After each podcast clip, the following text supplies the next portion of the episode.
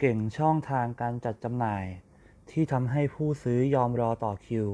ด้วย 3 วิธีง่าย ๆ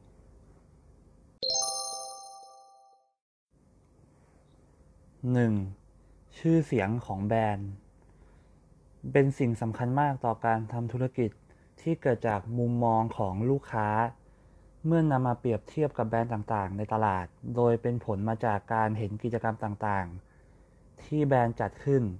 ไม่ว่าจะเป็นการขายสินค้าหรือบริการ การโฆษณา หรือว่าการจัดอีเวนต์ต่างๆ นับว่ามันสร้างให้เกิดผลประโยชน์ต่อแบรนด์นั้นได้มากเลยทีเดียวครับ เช่น การสร้างให้เกิดข้อได้เปรียบทางการแข่งขัน การสร้างการรับรู้ในตัวแบรนด์ สร้างให้เกิดความพักดีในตัวแบรนด์ โอกาสเพิ่มยอดขายให้ธุรกิจ สร้างกำไรที่มากขึ้น สร้างความน่าเชื่อถือในตลาด สร้างความน่าเชื่อถือให้ลูกค้า และสร้างคุณค่าให้กับแบรนด์ด้วยครับ และนอกจากนี้ยังทำให้ลูกค้าเนี่ยยอมรอต่อคิว เพื่อซื้อสินค้าของเราอีกด้วย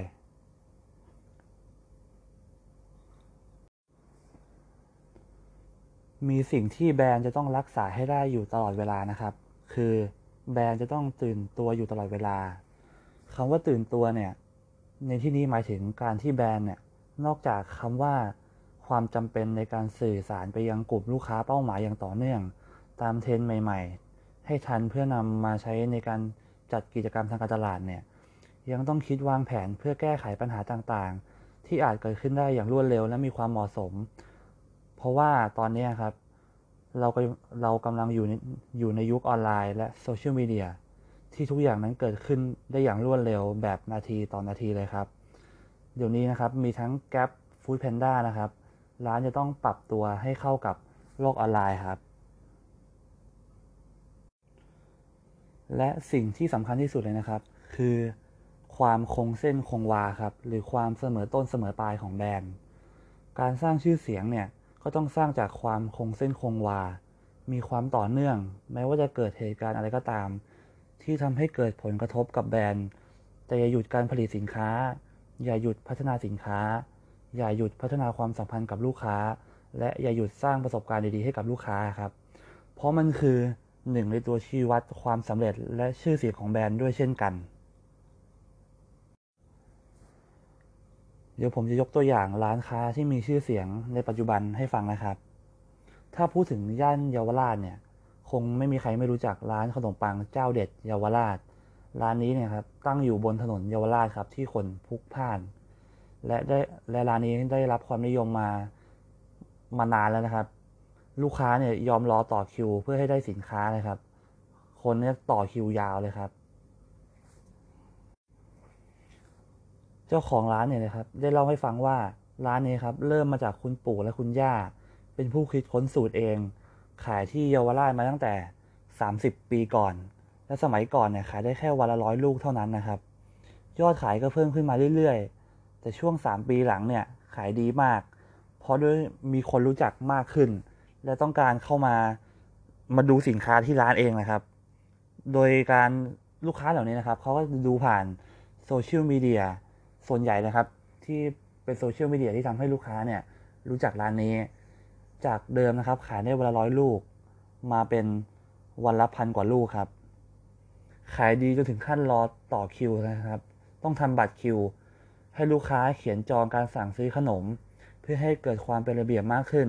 เพราะประสบปัญหาที่ว่าไม่สามารถรู้ได้ว่าลูกค้าคนไหนเนี่ยมาก่อนและมาหลังครับร้านนี้ครับคนเยอะมากจริงครับ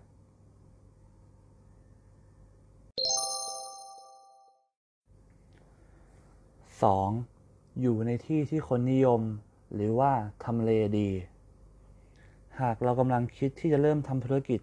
แนวคิดที่จำเป็นต้องไม่ใช่เรื่องที่เกี่ยวกับว่าจะทำอย่างไรให้ธุรกิจอยู่รอดได้เพียงอย่างเดียว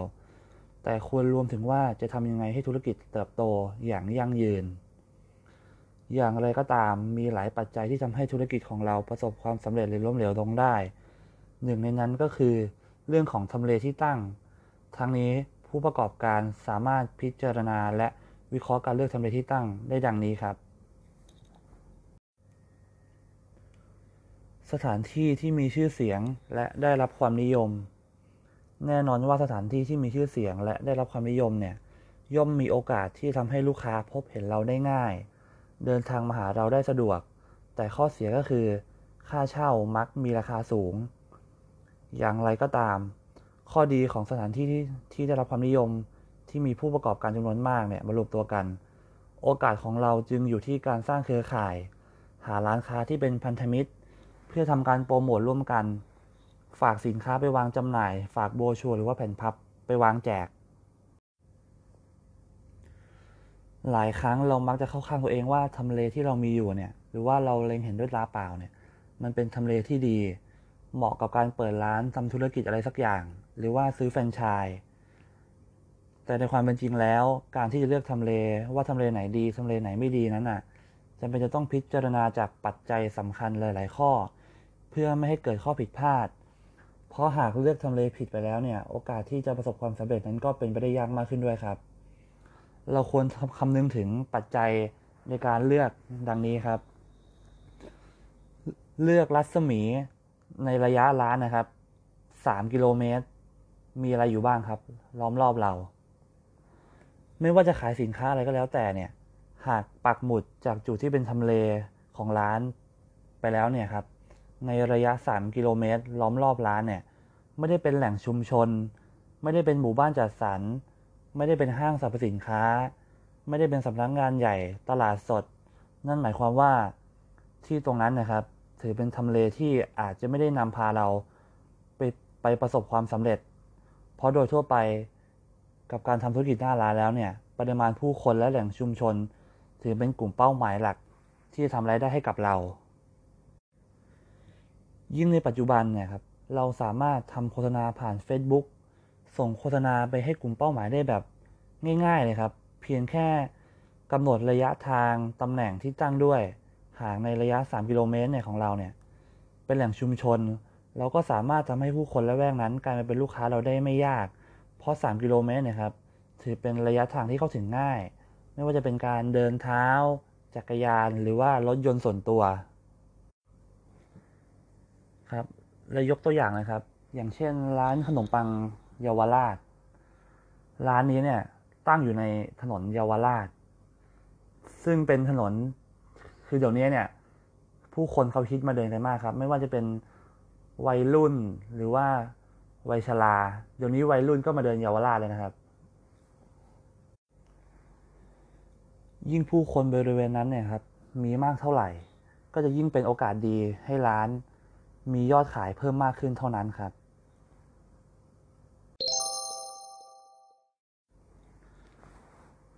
3. มีสินค้าหรือว่าเมนูหลากหลาย ยกตัวอย่างเช่น ร้านขนมปังเยาวราชนะครับ เราจะเห็นได้ว่าร้านนี้เนี่ยม